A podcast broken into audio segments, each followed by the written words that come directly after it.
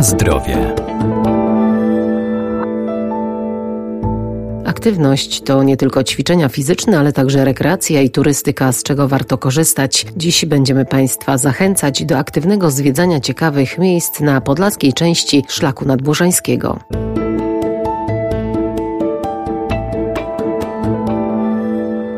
Turystą może być każdy z nas. Atrakcji do zwiedzania w województwie lubelskim nie brakuje. Na przykład miłośnicy turystyki pieszej czy rowerowej z pewnością znajdą coś dla siebie, odwiedzając południowe Podlasie i przemierzając nadburzański szlak. Najciekawszy, on jest wielokulturowy, wieloreligijny. Są tutaj pozostałości kultury tatarskiej, chrześcijańskiej, prawosławnej, katolickiej, ale też i relikty kultury żydowskiej, chociażby synagoga XVIII-wieczna we Włodawie. Regionalista bialski Szczepan Kalinowski. No ale zanim do Włodawy, to zaczynamy go w sanktuarium maryjnym Ojców Paulinów w Leśnej Podlaskiej i później Janów Podlaski. Najbardziej znana stadnina, 1817 rok. I Janów ma też piękne zabytki sakralne, mianowicie dawną katedrę, Narodzenie Świętego Trójcy, poprzednia była fundacji księcia Witolda, a ta jest barokowa, XVIII-wieczna i później pokazuje najczęściej Pratulin, miejsce męczeństwa unitów, które wyniósł Jan Paweł II na ołtarze 400.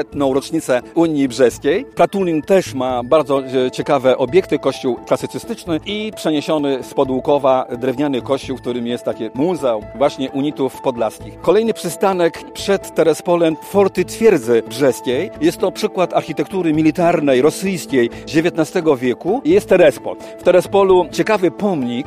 W Terespolu to jest pomnik Drogi Brzeskiej. To jest coś fenomenalnego. Mianowicie po raz pierwszy w historii polskiej sztuki temat praca. Wcześniej to jakiś wodzowie, wielkie postaci z historii, święci mogli wylądować na pomniku, ale temat pracy, ale to była inicjatywa Staszica, prawda? Identyczny pomnik jest w Warszawie na Grochowskiej i pomnik pracy z 1825 roku właśnie w Terespolu, trakt brzeski zbudowany w 1823 roku. Opuszczając Terespol możemy zobaczyć jeden z 5 cmentarzy tatarskich i z najstarszy nagrobek z początku XVIII wieku w miejscowości Zastawek, tzw. Mizar. To osadnictwo Tatarów jeszcze przez Jana III Sobieskiego w XVII nawet wieku. I kolejna bardzo ciekawa miejscowość to Kostomłoty. Jedyna w Polsce cerkiew neounicka obrządku słowiańsko-bizantyjskiego. Bo unici u nas są, prawda? Mają swego arcybiskupa choćby w Przemyślu. Ale ci z dawnego zaboru rosyjskiego to tylko jedna parafia została otworzona w 1927 roku i ona do dzisiaj funkcjonuje, chociaż tych wiernych jest około 150 tylko, no ale jest wzbogaca ten koloryt właśnie wielokulturowości Podlasia. Na zdrowie.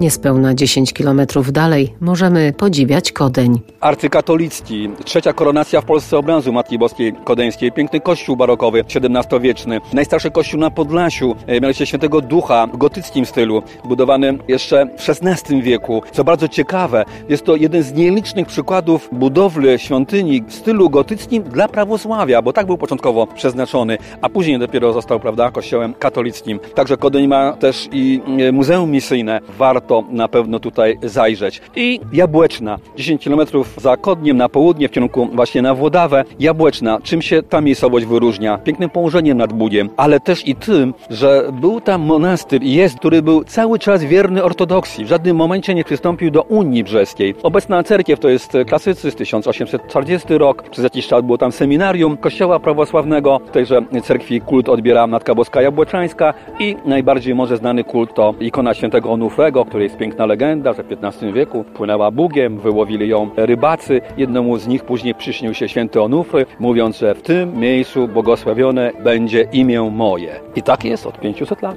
Zapraszamy na Podlasie, na Szlak Nadburzański przede wszystkim.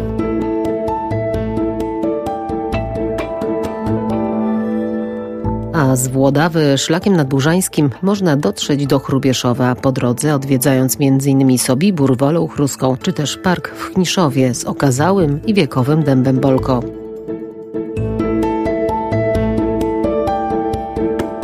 Na zdrowie.